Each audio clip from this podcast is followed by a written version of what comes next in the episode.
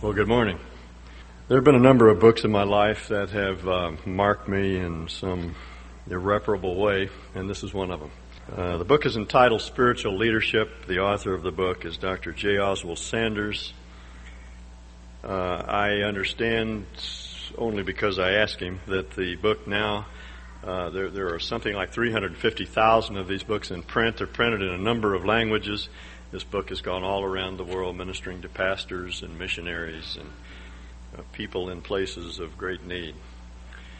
Dr. Sanders is here this morning. He's here with us this week because we have an Idaho Mountain Ministry Conference coming up. Uh, as you know, we each year sponsor a conference for rural and backcountry pastors and their wives and other Christian leaders in these churches. And it's our privilege each year to bring someone who will come and minister uh, to them. These are people who often uh, uh, are, have a great deal of uh, pressure on them, very difficult circumstances. Some of these communities are not only uh, not only is the environment, the physical environment, harsh, but the spiritual environment is very harsh as well. A lot of hostility to the gospel. They're very difficult places to minister. Uh, these pastors and their wives are often misunderstood and overworked and underpaid and overcriticized and underappreciated. And it's always our delight to bring someone to them to minister uh, to their needs. And uh, that's why Dr. Sanders is here uh, this, this year. Dr. Sanders is uh, 89 years old. He is living proof of Augustine's axiom that, that we are immortal till our work is done. Uh, he's still uh, as sturdy and strong, I think, as he uh, ever has been, and uh, uh, just uh, raring to go. An exciting person to be with. Now, with him is Dr. Alex Smith, who is the Northwest Director of Overseas Missionary Fellowship. And I'm going to ask Alex to come up and say a further word about Dr. Sanders and introduce him to us. Well, it's a real pleasure for us to be here this morning. You have two Southern Baptists with you. Uh, both Mr. Sanders and myself come from the South. Mr. Sanders was born in the southernmost city in the world, Invercargill, and we both happen to be Baptists, so I guess that qualifies us. But it's really great to be here. When I first heard of this church, it was introduced to me as the Cold Community Church. Someone corrected me and told me it was the coal communication. I said, oh, they've turned from coal, from hot to coal, C-O-A-L. And then I found out the real spelling of the word. But we're so glad to be here this morning and to share with you. It's always a privilege to introduce Mr. Sanders. Uh, his heart burns with a love for God, a love for the Word of God, and especially a burden for that part of the world that he's been involved in, Asia, where two-thirds of the world's population is less than 5% of the world's Christians. There, with the China Inland Mission, he first began to be involved back when he was only 23 years of age. And for the last 66 years, he's continued that fellowship with that mission started by Hudson Taylor, the China Inland Mission, which today we call the Overseas Missionary Fellowship. He was trained as a lawyer originally, and then uh, became involved with the starting of the New Zealand Bible Training Institute then, for 20 years he served as a principal and one of their major teachers in that area.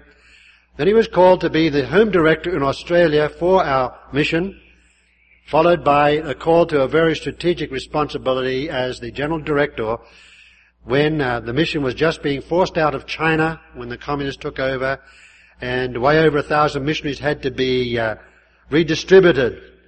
And uh, there are some marvelous miracles of God's power and grace and faithfulness in that.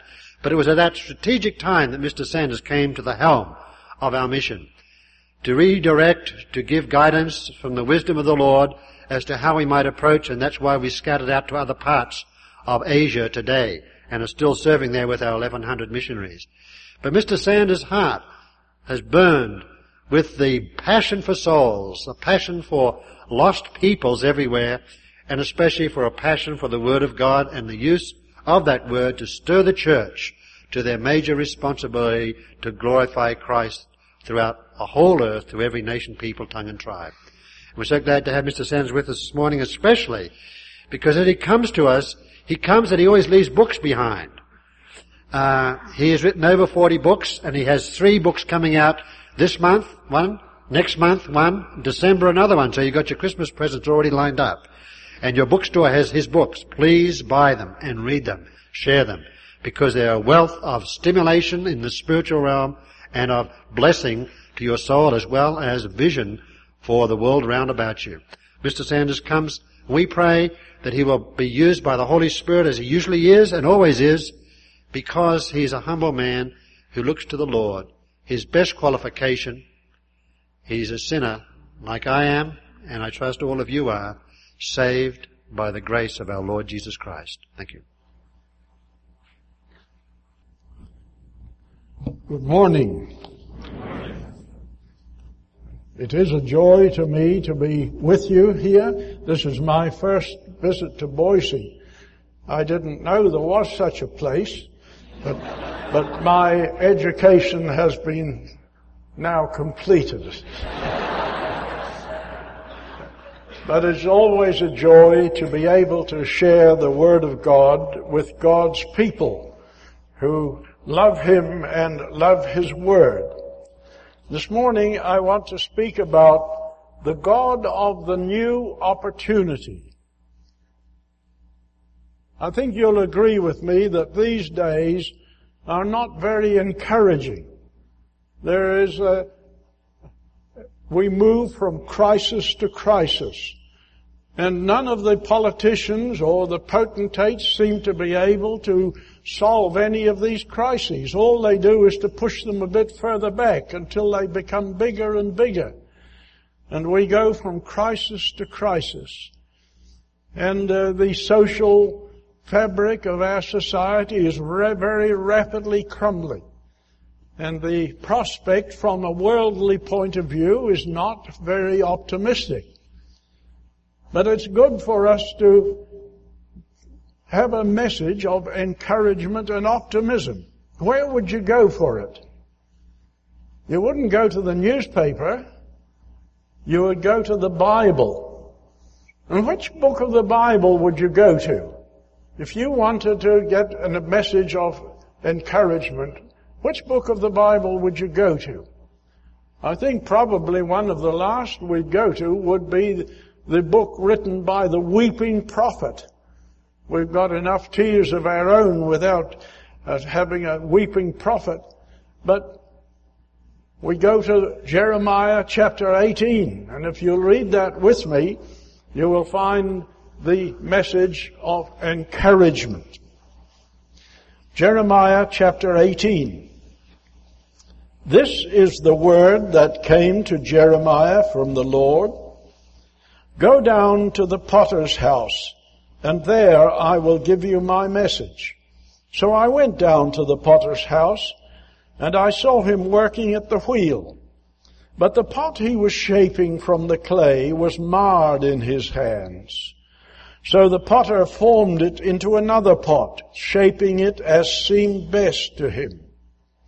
Then the word of the Lord came to me. O house of Israel, can I not do with you as this potter does, declares the Lord? Like clay in the hand of the potter, so are you in my hand, O house of Israel. If at any time I announce that a nation or kingdom is to be uprooted and torn down and destroyed, and if that nation I warned repents of its evil, then I will relent and not inflict on it the disaster I had planned. And if at another time I announce that a nation or kingdom is to be built up and planted, and it does evil in my sight, and does not obey me, then I will reconsider the good I had intended to do for it. The message of this passage is that God delights to give another opportunity to people who have failed. And that's good news, isn't it? I wonder who of us would say that they had never failed. I wonder which of us would say that we are completely satisfied with the level of attainment we have reached in our Christian life. You think we have reached the limit? I think every one of us has a sense that there is a long way still for us to go. And this message comes to us and assures us that God is a God who delights to give a new opportunity and that no failure, no matter how deep it is, need be final. The potter's art today is very much the same as it was in Jeremiah's day. There's not very much different. Uh, the machinery is more sophisticated, but the same essentials are there. Jeremiah had been pleading with the nation to turn to God. He'd wept over them, and yet, despite all his tears and entreaties, the nation had proved intransigent and they were slipping further and further away from God. And he could see no alternative but judgment. And then, just at that stage, God gave him this vision of hope. Now, it was a contemporary message to Israel, but it has a contemporary application to every one of us because it was a parable enacted before the eyes of Jeremiah. When he went into the potter's house, what did he see? First of all, he would see the revolving wheel on which the vessel was to be shaped. And in those days, the wheel was controlled by a treadle. And uh, the potter with his foot would uh, m- make the treadle go faster or slower according to the speed he wanted the wheel to rotate. And then he would see a, a lump of clay or a, a pile of clay that the potter was going to use to make the vessel. He would see a jar of water that he would use to soften the clay so that it would become plastic and malleable in his hand. Then he would see a scrap heap where the vessels that had refused to respond to the potter's touch had been cast aside. And then of course, he would see the potter, that skillful man who knew how to make vessels of beauty and vessels of honor.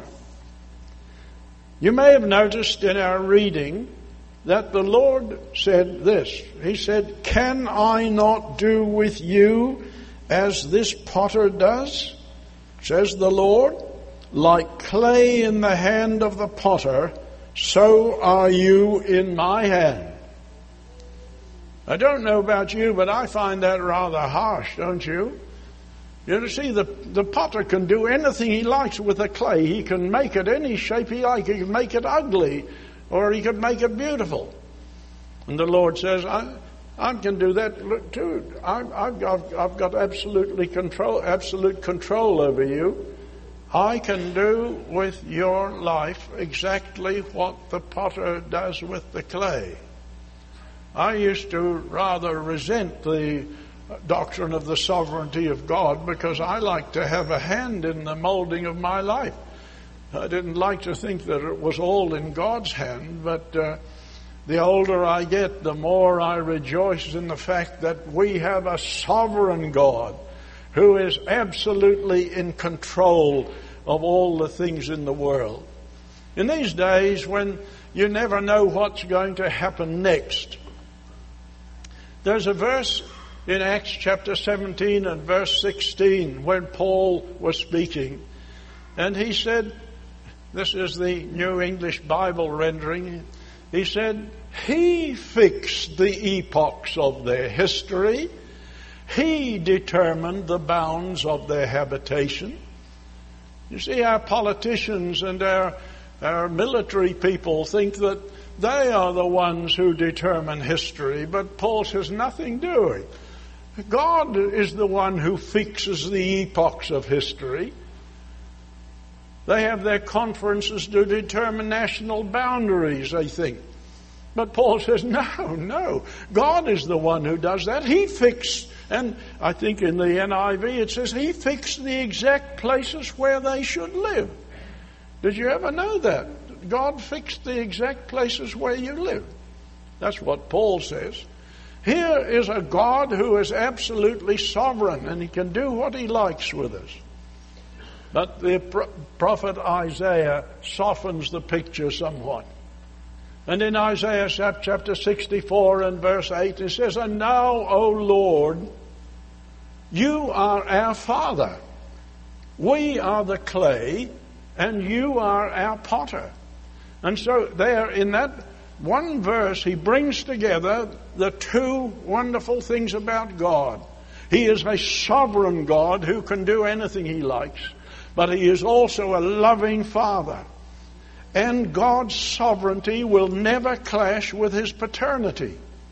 He will never do anything in our lives or allow anything to happen in our lives that in the long run will not prove to be in our highest interests. It's hard for us to accept that sometimes when we're going through a bad time. But you see, our, our viewpoint is so, so uh, limited. We are only thinking of now. God has eternity in view. And when we get to see it from His perspective, God's will is good and acceptable and perfect.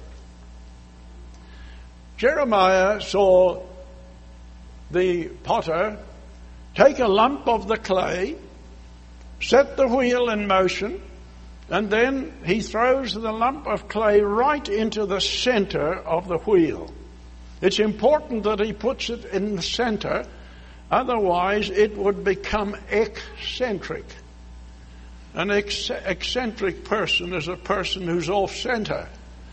Uh, and we can be spiritual eccentrics if we get out of the center of the will of God.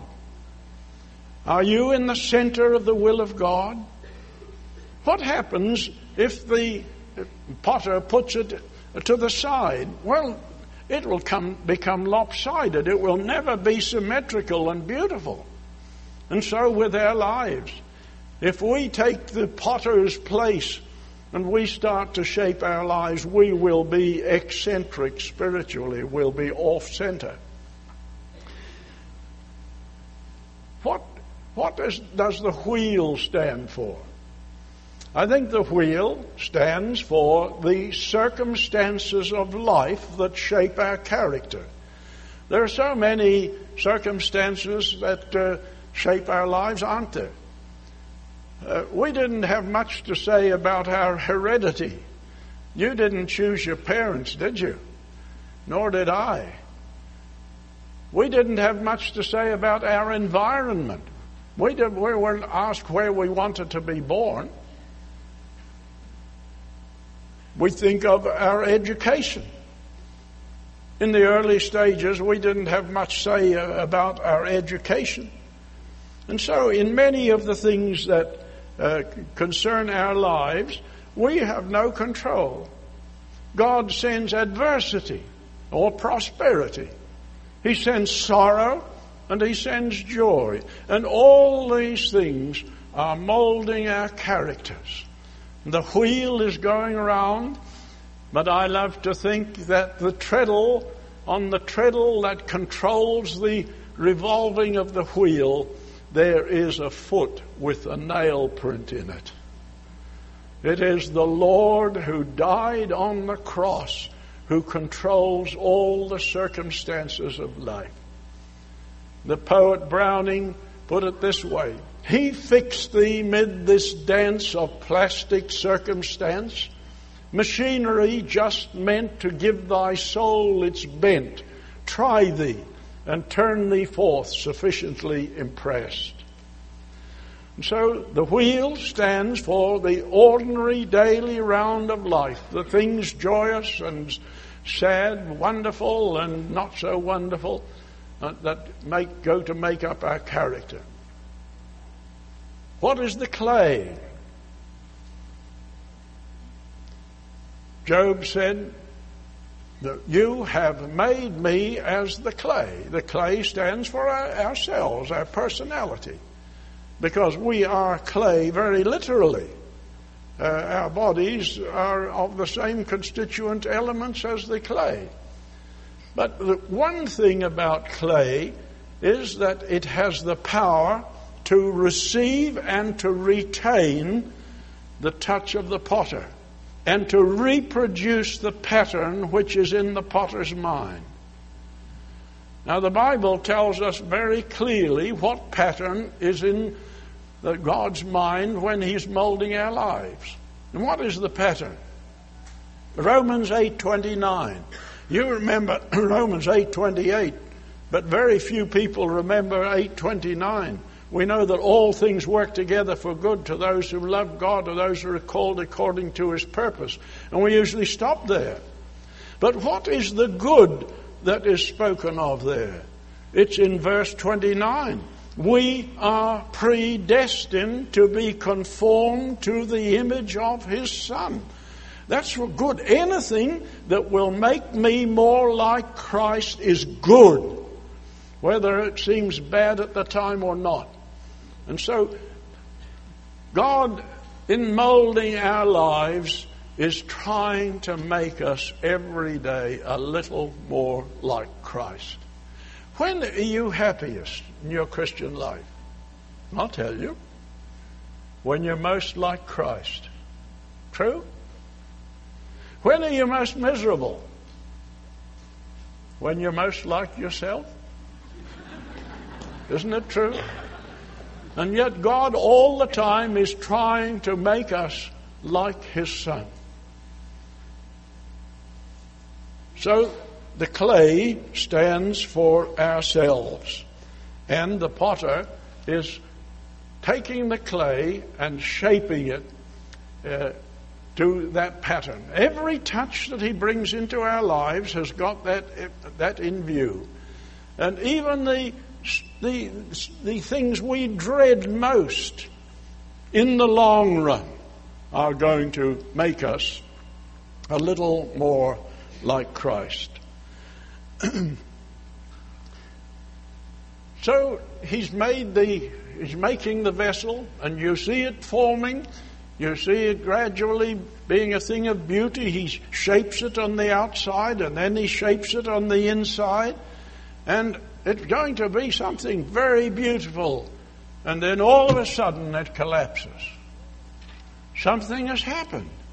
And the passage says it, the vessel was marred, spoiled in the hand of the potter. But that last statement is very important. He expected, I have no doubt, that the potter, when he found that the clay didn't respond to his touch, he'd throw it on the scrap heap. There was the scrap heap where other vessels had been thrown. And he thought that he would uh, just throw it aside and then take another piece of clay and soften it, and so one that would respond to him. But the, the verse says, it was marred in the hand of the potter. And the potter didn't allow, allow, it to go out of his hand. He made it again another vessel. And isn't it comforting that when we are God's children, we can't get out of his hand? He's not going to let us go. And he's, he'll hope, he'll take us, and if we'll yield to his touch, he'll make us again another vessel as seemed good to him. God is a very skillful potter. He's been working at it for many years and he knows how to make vessels unto honor. What was it marred the vessel? We're not told. But I know what mars the vessel of our lives. If we tolerate sin in our lives, that will mar the vessel. If we hold on to sin that the Holy Spirit has convicted us of time and again, that means that the vessel is not going to respond to the potter's touch. It may be some wrong relationship that we've entered into. that is marring the hand of the potter. Well, there's one thing to do you break it off. You have done with the sin.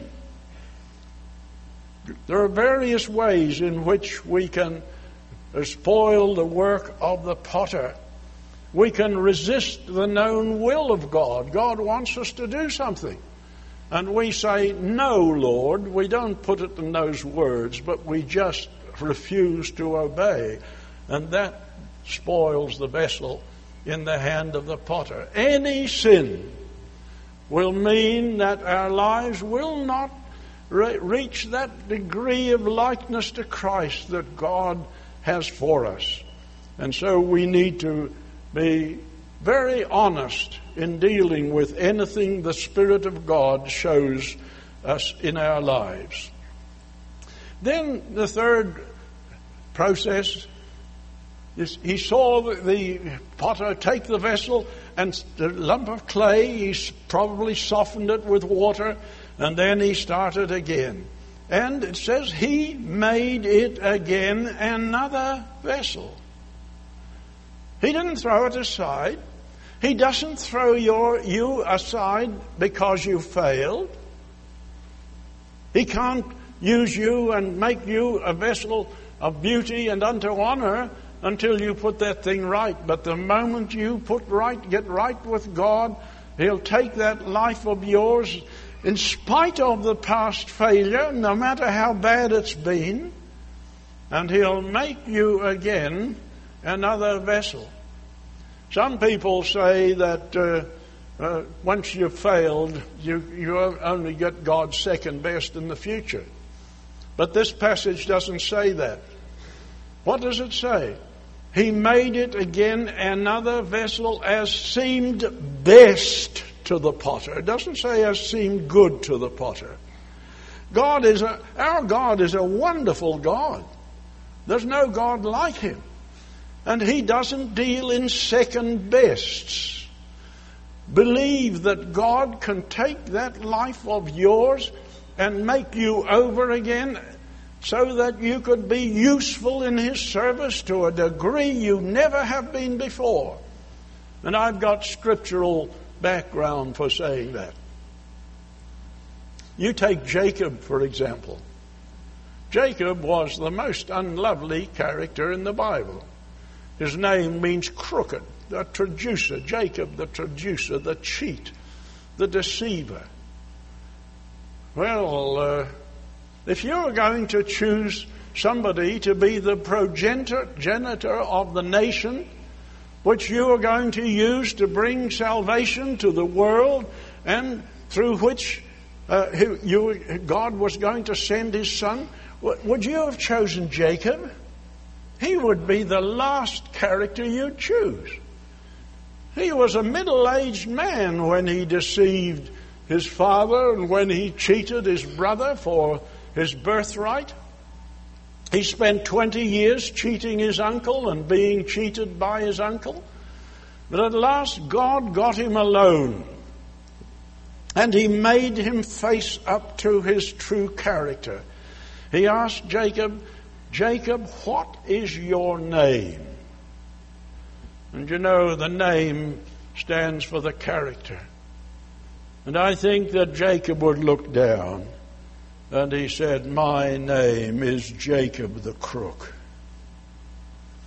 And when God heard that confession of his sin and of his failure, what did God do? What did he do with the crook?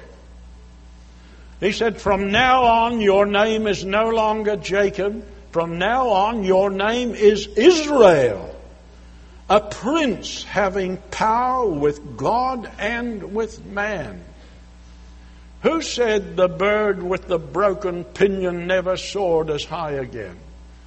And God made Jacob the head of the nation of Israel, through whom the Christ came for our salvation.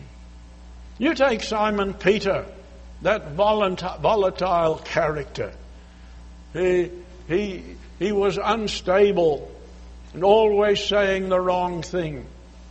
And he boasted, Though all men forsake you, yet I'll never forsake you, said Peter.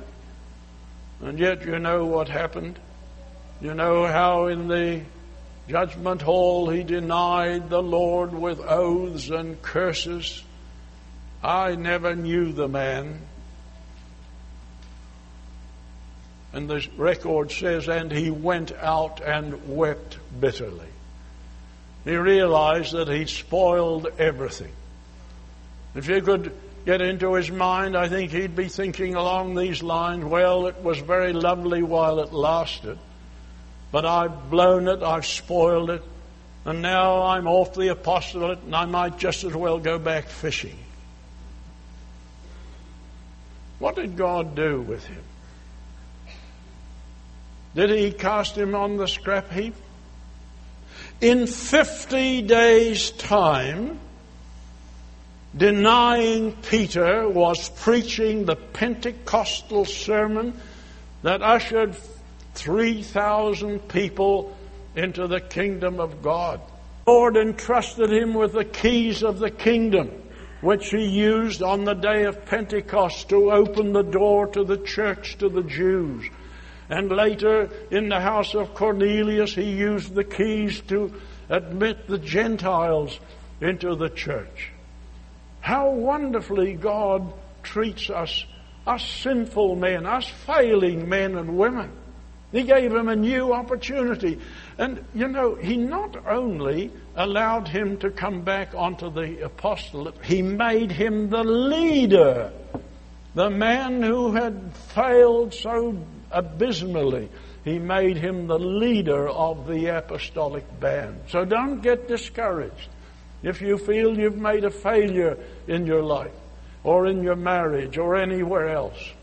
God can make you over again as he did with him. There are young people here. Young people can fail. Young people can spoil their lives. And there was a young man named John Mark. And he went with his uncle Barnabas and Saul on their first missionary journey.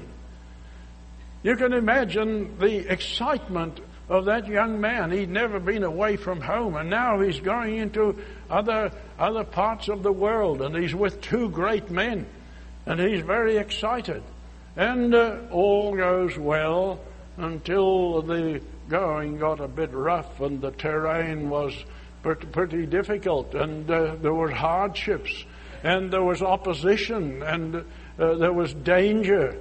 And at last John Mark could take no more, so he turned tail and went home to mother. And that's the end of John Mark, is it? John Mark, the dropout. What happened to him? When Paul and Barnabas were talking about their next trip, Barnabas said, well, We'll take John Mark with us. Paul says, Nothing doing. He let us down once, no second chance for John Mark. But fortunately, Barnabas, uh, he didn't, he, he, he, took him with him. The, the dispute between them became, became so severe that they separated company. But Paul was a big man, a generous man, and you find him later in one of his letters saying, Bring Mark with you because he's profitable to me for the ministry. Yes, he, he, he found that God hadn't laid Mark aside because he'd become a temporary dropout.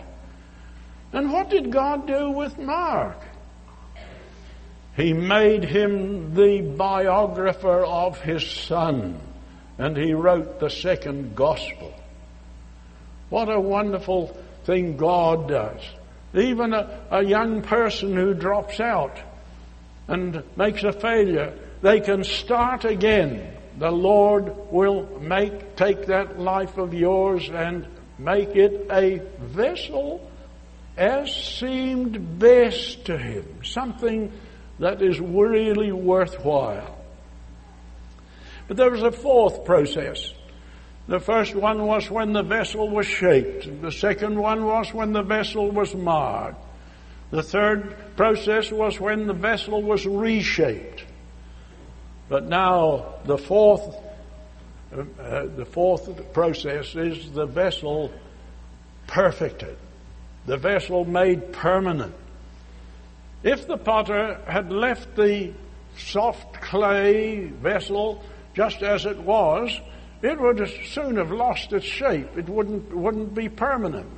And so the clay vessel has to go through the fire in order that the unwanted, the unworthy elements are burnt out and the pattern is burned in.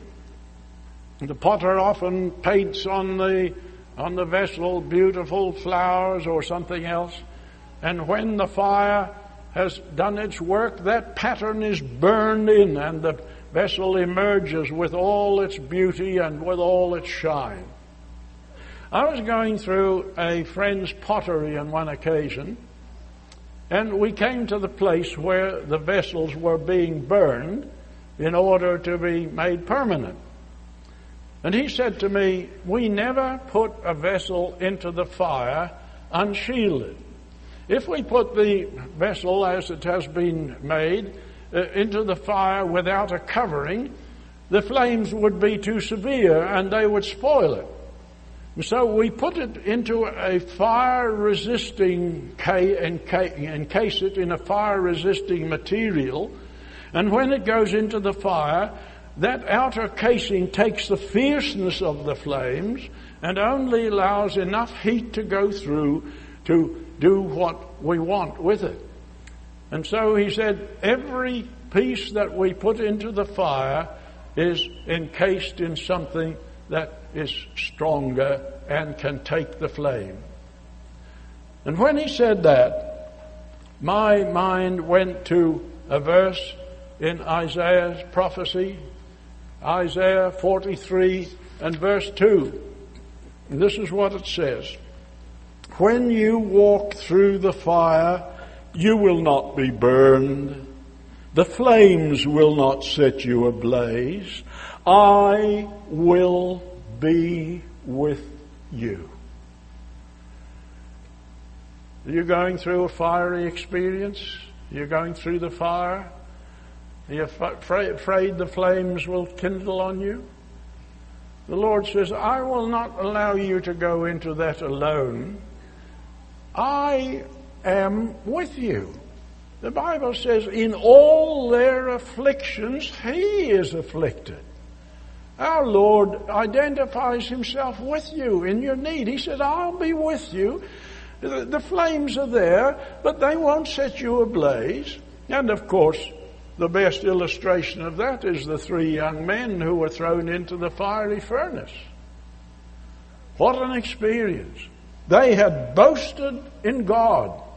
They had said to the king, Our God is able to deliver us, and he will deliver us. But he didn't. They were thrown into the fire. You know, that must have been a, a bit of a shock to them. But you see, I didn't quote all they said. They had a third resource to their faith. They said, Our God is able to deliver us, and He will deliver us. But they added, But even if He doesn't, we still will not bow down to your, your image. We know that God will be faithful to us. He's got some other solution to it. And so they experienced being thrown into the fire heated seven times hotter. But they had an amazing experience. When they were thrown into the fire, the men who threw them in, threw them in were incinerated. But God so controlled the, the flames that all they did was to burn the cords that bound them. Not a hair was singed, not a smell of burning on their clothes. What did that verse say? The blaze, the fire will not set you ablaze. And they weren't set ablaze and they found themselves walking free.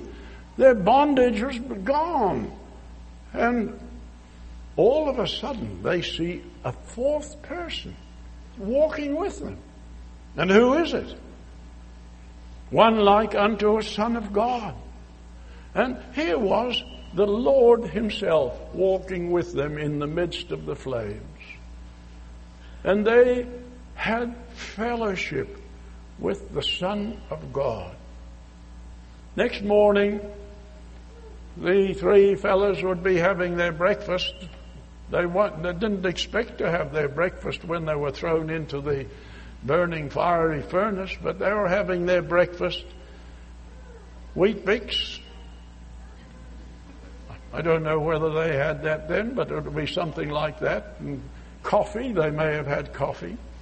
But while they were having their breakfast, can you imagine Shadrach turning to Meshach and saying, Meshach, aren't you glad God didn't spare us the experience of being thrown into the fiery furnace?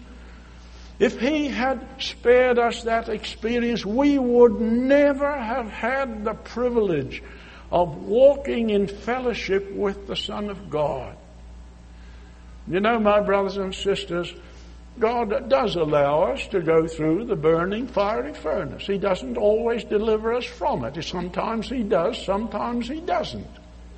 In His sovereignty, He does that which He sees is best in our interest in the long run. But He is with us in the fire.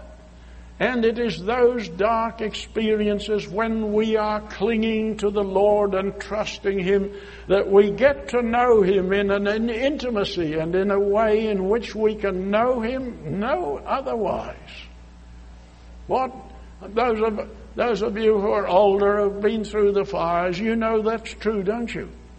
But only if we respond to His touch. There's a very solemn side to this story too. You remember Judas?